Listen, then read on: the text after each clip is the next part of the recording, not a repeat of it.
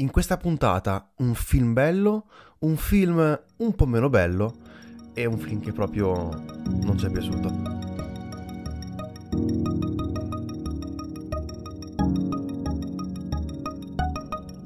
Principalmente di cosa parleremo in questo nuovo episodio di Effetto Vertigo. Eh, ero stato in sala a vedere Doolittle e parleremo anche di Diamanti Grezzi, uscito il 31 su Netflix, e eh, il film precedente dei fratelli Safti, registi di Uncut Gems, di Diamanti Grezzi, eh, Good Time, che so, Aurelio qui presente, non ha apprezzato particolarmente, non ha apprezzato. E partirei proprio da questo. Eh, di cosa tratta eh, Good Time, diretto e interpretato dai fratelli Safti, insieme a Robert Pattinson? Tratta di un, uh, un uh, rapinatore, un ladro di banche, Conny. il quale... Conny? Conny, il quale si ritrova a dover, eh, in una lunghissima corsa contro il tempo, in un'odissea, in una New York eh, scura, eh, oscura e al tempo stesso bellissima, secondo me, si ritrova a dover combattere contro le avversità, contro le persone, contro se stesso per liberare suo fratello che è malato mentale e lo aiutava nel- nella rapina, nella prima rapina, ed è stato beccato dalla polizia. Tra l'altro il fratello eh, è un regista, st- uno dei due registi che fa un'interpretazione secondo me incredibile. Così come Robert Pattinson, che ultimamente, eh, soprattutto nei suoi ultimi film, eh, dopo Cronenberg, diciamo, eh, ha iniziato ad acquisire secondo me un- una, diversa, una sua diversa concezione agli occhi del pubblico. Inizia ad essere un, un attore considerato. Tant'è che quest'anno è uscito in sala con uh, The Lighthouse. È uscito in sala? Perché qua non è ancora Qua no, è uscito in sala eh, negli Stati Uniti. E e speriamo Eh, che esca. ancora non è uscito. So che l'hanno doppiato e speriamo tantissimo che, che possa, che possa uscire. La trama è molto semplice, è questa qui, ed è un- tutto in una notte. Tant'è che ci pensavamo si potrebbe quasi fare un episodio a parte solo sui film di rapina, sui movie heist, e, e sono film molto, molto adrenalinici, così come lo è questo film. E al tempo stesso è adrenalinico, ma eh, pieno di caos. È un film molto, molto caotico. Partiamo dalle cose, secondo me, su cui ci sono più discrepanze fra me e te. E la cosa principale è la fotografia. Vabbè, la fotografia non, non- non è male. È abbastanza colorata, ci sono molti splesti di colore. E l'utilizzo delle inquadrature anche. E eh, invece sulle inquadrature e il metodo di ripresa, perché è stato, fatto, è stato eseguito con o camera a spalla o camera a mano. Sì, molta camera a mano. Molta camera a mano. camera a mano, moltissimi eh, primi piani e inquadrature molto ravvicinate degli attori. Infatti quella è una caratteristica eh, un po' del cinema indipendente americano attuale, in cui si usa molto, ca- principalmente camera a mano, che ti permette di stare molto vicino. E però questo ha delle limitazioni, quale eh, balla dall'inizio alla fine. Sì, è un film molto, molto mosso, eh, molto, come ripetevo, caotico e secondo me è una cosa positiva. Ti avvicini molto all'attore, sono delle inquadrature che personalmente, proprio a livello, a gusto estetico, mi piacciono molto e mi danno molta soddisfazione, in particolare perché sullo sfondo ritrovi una New York, come detto, molto molto bella, molto luminosa, con una luce delle, foto- delle luci della fotografia molto, molto bella, molto moderna, un po' al neon. C'è questo Mhm. concetto, questa idea di luce al neon costante. Invece a me proprio questo, la macchina a mano non piace particolarmente, e soprattutto perché ti va un po' sempre a destabilizzare. Mi dà la sensazione di, di- Anche se lo scopo è stare più vicino ai personaggi, far entrare maggiormente nella storia, a me dà proprio la sensazione opposta, proprio di distacco.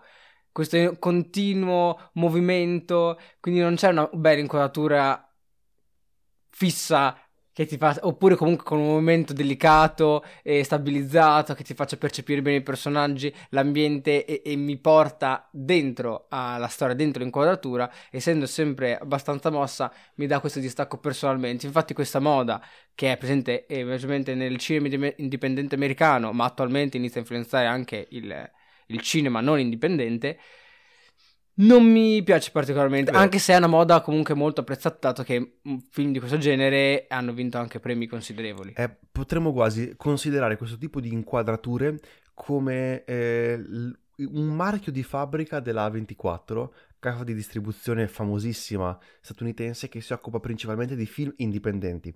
Ora, apriamo una piccola parentesi sui film indipendenti, eh, perché voi penserete, ok, un film indipendente girato con pochissimi soldi. Non è così. Cioè, sì, per gli americani sì. sì. Per gli americani sì, per, però per noi si tratta comunque di budget sotto i 20 milioni, ma comunque che credo superino abbondantemente i 2 milioni di dollari. Sì, se in Italia con 1-2 milioni è un budget considerevole per uh, un film... I, non in indipendente, eh? Non per indipendente, un film, per un film, per un film e in America 1-2 milioni invece è un budget molto basso rispetto ai budget di produzione delle grandi case eh, di produzione. Comunque, cioè, come dicevi anche te prima, come avevi detto, nei titoli di coda vedi una sfila infinita di, di persone che ci lavorano, perché se anche indipendente, comunque, magari hanno meno budget e prendono un po' meno personale e hanno meno cura magari sotto magari degli, espe- degli effetti visivi fatti a computer. Però per il resto, cioè, è un film fatto e finito. E anche il motivo per il quale hanno un gran successo perché costano comunque poco per il mercato americano, ma hanno una ottima resa sia di pubblico sia al cinema e al tempo stesso in tutti i circuiti secondari che può avere un film durante la sua vita.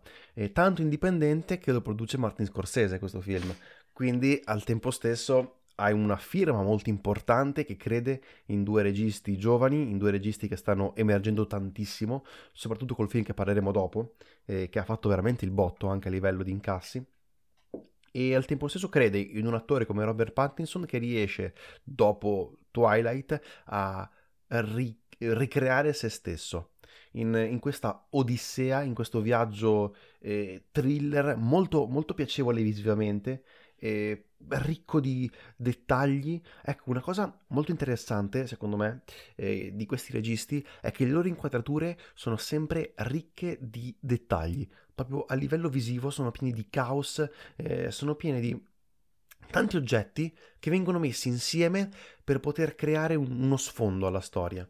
Che forse sì, un po' si perde se tu avvicini troppo l'inquadratura alle persone, ma avvicinarla secondo me ti dà un, un movimento, da eh, un'immedesimazione eh, proprio a livello personale che è molto molto gradevole e mi piace molto. Io so che tu invece apprezzi più un cinema alla, alla mm, Bong Joon-ho. E io apprezzo più un cinema con una regia uh, scolastica, quindi è più ferma. Sì, alla senso... Paolo Genovese? Eh, no. quindi sì, uh, mi piace anche a me se è ben usata e la macchina a spalla o a mano, però un film tutto così se non ha una grossa motivazione per me perde. Come ho detto personalmente mi dà, mi dà fastidio. Però ci sono molte persone che invece apprezzano molto la camera a spalla, macchina a mano e sempre legger- comunque sempre un leggero movimento che ti permette di trasmettere la, magari come dicevi la confusione all'interno della storia allo spettatore. Anche è molto semplice, se un film così ti, ti rapisce, eh, ti rimani comunque incollato. Se non ti prende, risulta essere un po' noioso, anche perché tratta semplicemente una storia semplice e ti ritrovi all'interno di questa storia. E cosa positiva, tutti lo possono comunque vedere facilmente, è su Netflix, è disponibile in Italia, e quindi di facile, di facile utilizzo. Non questi film generalmente non riescono a vedere la sala, mm, soprattutto in Italia. Italia no. O comunque nei paesi europei, e quindi. Nonostante abbia vinto svariati premi e, ed era in concorso a Cannes. A Cannes.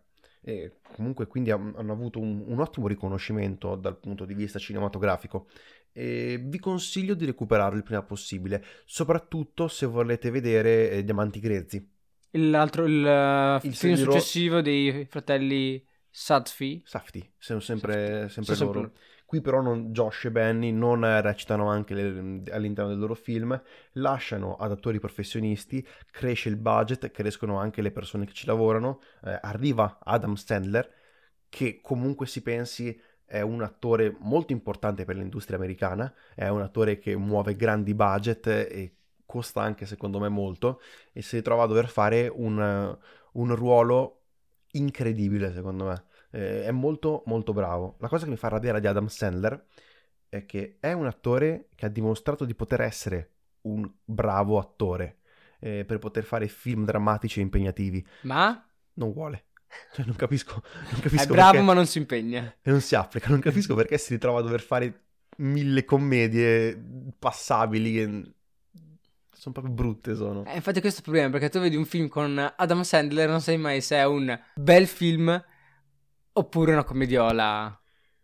Eh, eh fra l'altro, così. eh, un dettaglio interessante. Ero eh, al cinema del mio paese tanti anni fa a vedere Cambia la tua vita con un click di Adam Sandler. E in sala non c'era nessuno. Eravamo di noi tre, un- tre, quattro amici. Eravamo a vedere. Tu quel film l'hai visto al cinema? Sì, l'ho visto Io penso di averlo ma- 12 anni. Avevo Io 13 pensavo di non averlo mai finito di vedere perché lo vedevo quando passava in tv per un po'. Smettevo.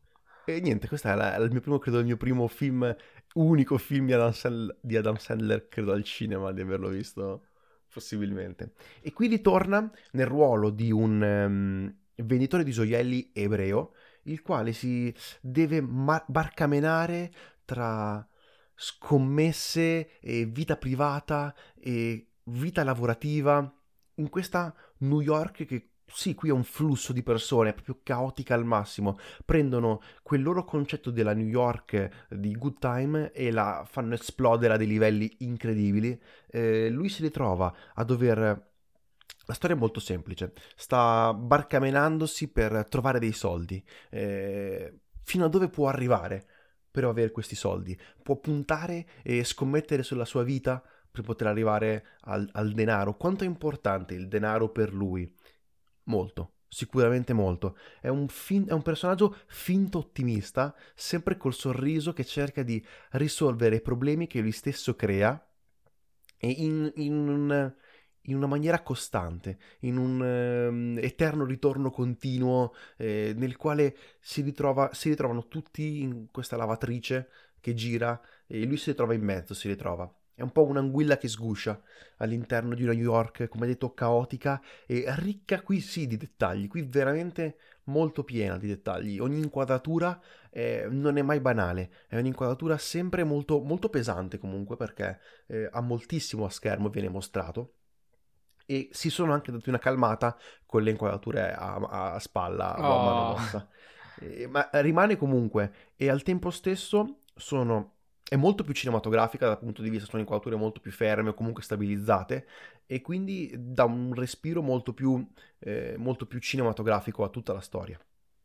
Se ci pensiamo, eh, è un film tra l'altro che è stato girato anche in Africa, del- inizia in Africa perché cosa, la storia diciamo principalmente gira attorno a questa opale che per lui è molto, mo- molto di valore, potrebbe rappresentare il, il suo affare della vita che gli permetterà di diventare estremamente ricco e ma al tempo stesso la ricchezza cosa gli servirà? Per ripagare i debiti che lui stesso si è creato precedentemente.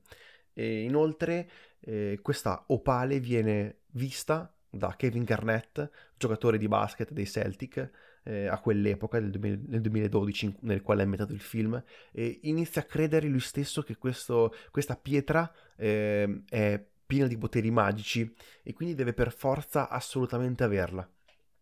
Tutto il film ruota attorno a questa pietra che è un po' l'oggetto del desiderio ed ehm, tutto attorno a loro si muove, si muove in una maniera caotica. Ecco, un film caotico se vogliamo pensare. Se 1917 era un film tecnicamente mostruoso come, come descrizione, questo è un bellissimo caos, un caos su... nel quale entrano i soldi, entra la condizione umana, entrano tutti quei dettagli.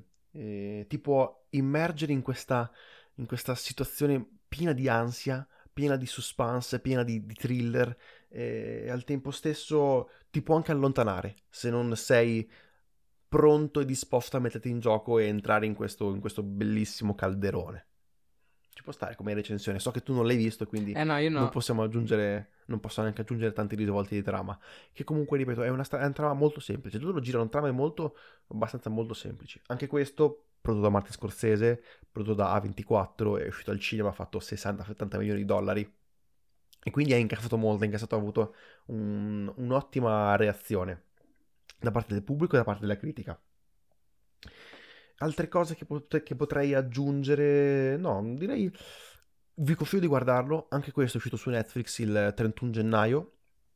Recuperate il prima possibile, è un bellissimo film. Dura forse un po' troppo, dura due ore e potrebbero essere un pelino troppe, ma per la sigla fu titoli di coda vale la pena tutto, vale la pena due o tre ore di film, valgono la pena.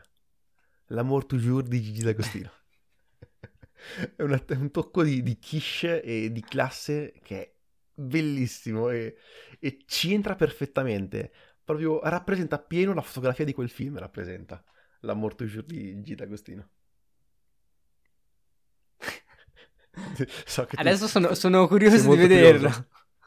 Dopo questa recensione, ah, e dopo vorrei sicuramente comprare uno furbi di diamanti, un collare a forma di furbi, tutto diamantato.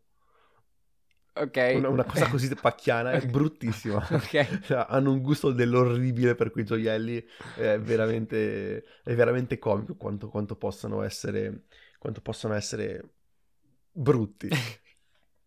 Altro film che ho visto in sala, purtroppo, eh, piacevole, film molto piacevole, è Doolittle con eh, Robert Downey Jr., io sapevo che non era un grandissimo film, ma sono andato lo stesso a vederlo. E, e l'inizio è molto, molto carino. Parla la storia di, del dottor Doolittle, eh, il quale è ambientato in epoca comunque vittoriana dell'Inghilterra e vive oramai eh, recluso nella sua casa perché la sua amata è morta eh, in un viaggio che lui stesso non è, nella quale lui stesso non è andato, lei è morta.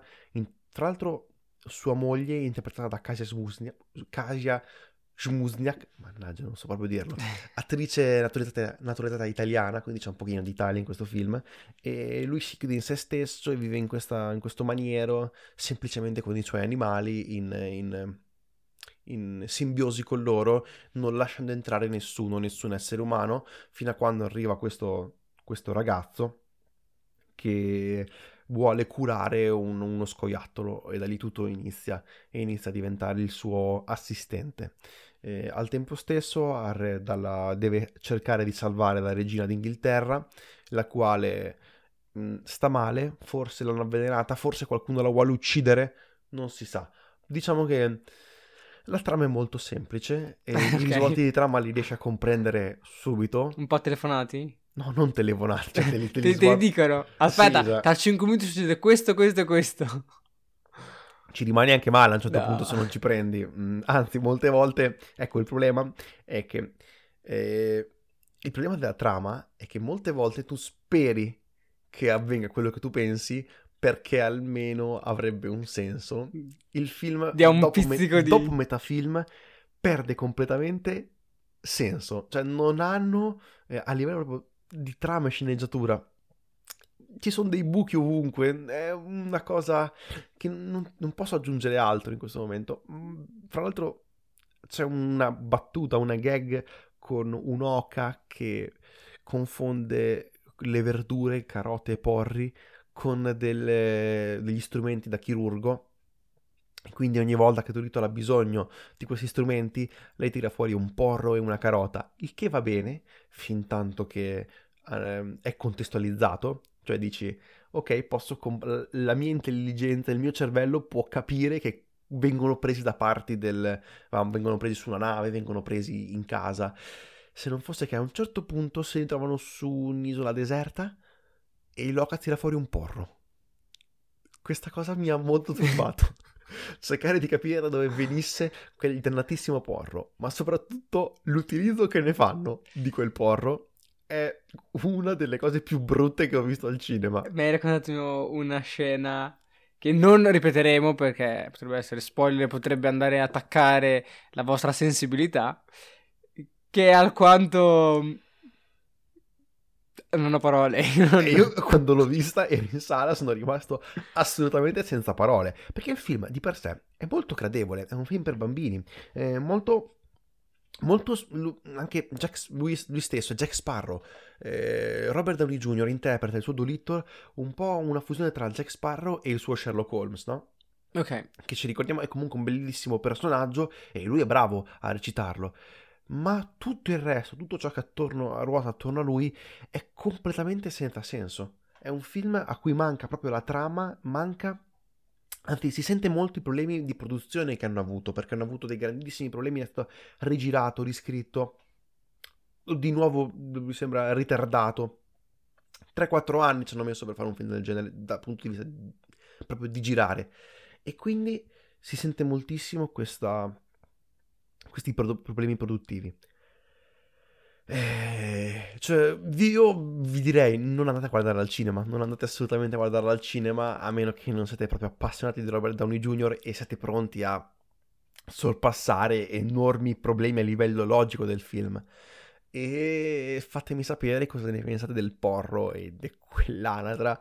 Io sono rimasto allibito e credo che anche voi lo siate. Fra l'altro parlavo con altre persone e hanno avuto il mio stesso sentimento di questo film. È un film comunque gradevole, piacevole e una grande occasione sprecata perché se tu facevi, davi eh, spazio a Robert Downey Jr. Di, con una trama sensata, una, un'avventura scritta per bene, tu potevi creare un, un, bel, un, bel, film, un film tipo alla Jumanji, un film alla Sherlock Holmes, un film piacevole e gradevole da guardare, ma ti sei completamente, si sono completamente persi in un bicchiere d'acqua e questo si nota moltissimo, anche se la trama è molto elementare e hanno assolutamente sbagliato tutto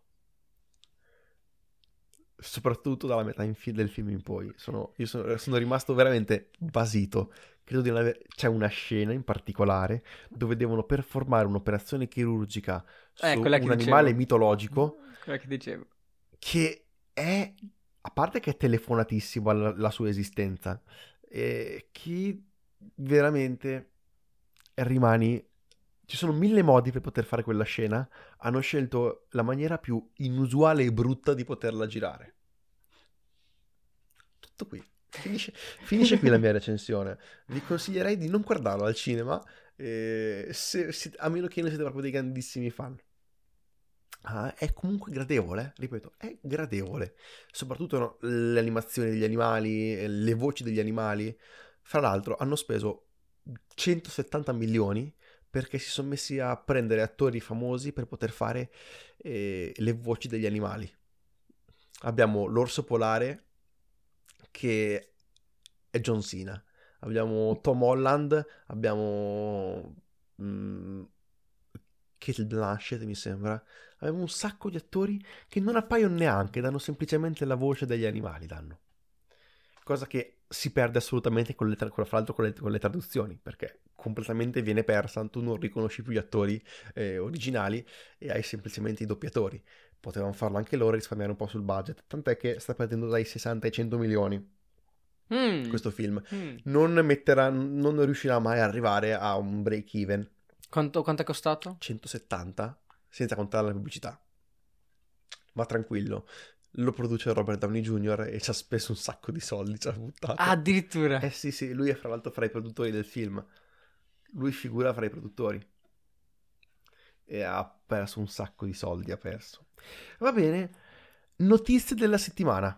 Notizie interessanti di questa settimana. Possiamo partire con i progetti nuovi di Bongo Joon-ho, di cui ne abbiamo parlato. Wow. Bongo Joon-ho intervistato mi sembra da Variety, ha parlato del futuro dei suoi prossimi progetti cinematografici e attenzione, cosa sta preparando un horror coreano. Ci sta. Aggiungete reazioni di sorpresa e felicità sulla faccia di Aurelio, eh, come, come, come lo posso vedere io ora in questo momento. Un horror e soprattutto sta pensando, ha scritto un film in lingua inglese basato su un avvenimento reale accaduto nel 2016 nel Regno Unito. Sono progetti molto molto interessanti, quindi abbiamo un progetto eh, per lui in patria e un progetto inglese. Ritorna a fare progetti inglesi dopo Okja e Snowpiercer, che sono fra l'altro confederati da molti i suoi film peggiori, se ci pensiamo. Proprio perché... Forse Okja. Okja sì, perché si trova, mh, si trova in un mondo che secondo me non è ancora il suo eh... Però comunque non ha fatto dei pessimi film all'estero, nonostante eh, è un regista asiatico, nel senso, lì si, molto si- si deve trovare con sistemi produttivi molto diversi dai suoi, si vede che sta- ci sta prendendo la mano e Eh, questa ma- volontà di continuare sia all'estero che nel Sud Corea è interessante. Anche perché adesso, dopo tutto il successo di Parasite, inizia a avere, secondo me, una, una- mm, avere, non avere più limiti da parte delle produzioni. Inizia ad avere più potenza, più forza decisionale e contrattuale per eh, varie decisioni, quindi potrebbe andare a voler mettere più una sua visione e meno ascoltare quello che gli viene dalla, dalla produzione, che è comunque molto interessante. Inoltre, nuova notizia, uscirà il nuovo film di Wes Anderson il 24 luglio eh, al cinema in, in America e sarà, fra l'altro, breve storia del film, a quanto pare, di quello che si sa, una lettera d'amore ai giornalisti ambientata in un avamposto di un giornale americano della Parigi del XX secolo e si concentrerà su tre trame. Il nuovo film di Wes Anderson in uscita quest'estate. Cosa ne pensi? Lo attendiamo? Io sì, lo andrò a vedere Io al cinema. Attendo moltissimo. È uno di quei nuovi film che mh, di solito ci, ci affezioniamo a dei film che devono uscire. Secondo me, questo sarà uno di quelli che ci accompagnerà. Beh, conta piano. che Wes Anderson, se ti piace, ti piacciono tutti, perché ha la confezione tutta ben fatta e quindi... Di- Ne abbiamo parlato in un bellissimo episodio. Uno dei primi episodi. Ho recuperato, se volete che parliamo di Wes Anderson. Anche Bong Joon-ho. Ne abbiamo parlato. Abbiamo già parlato di tutto. Facciamo un po' di, di, di auto, di auto pubblici- pubblicità per magari gli ascoltatori nuovi che ci stanno ascoltando. Ah. E altre notizie. Ci stiamo avvicinando sempre di più agli Oscar. Manca veramente una settimana alla fine della settimana degli Oscar. E iniziano ad arrivare oramai a avere un quadro, iniziamo ad avere un quadro più completo di chi vincerà e chi sono i favoriti. E faremo un episodio solo sui pronostici.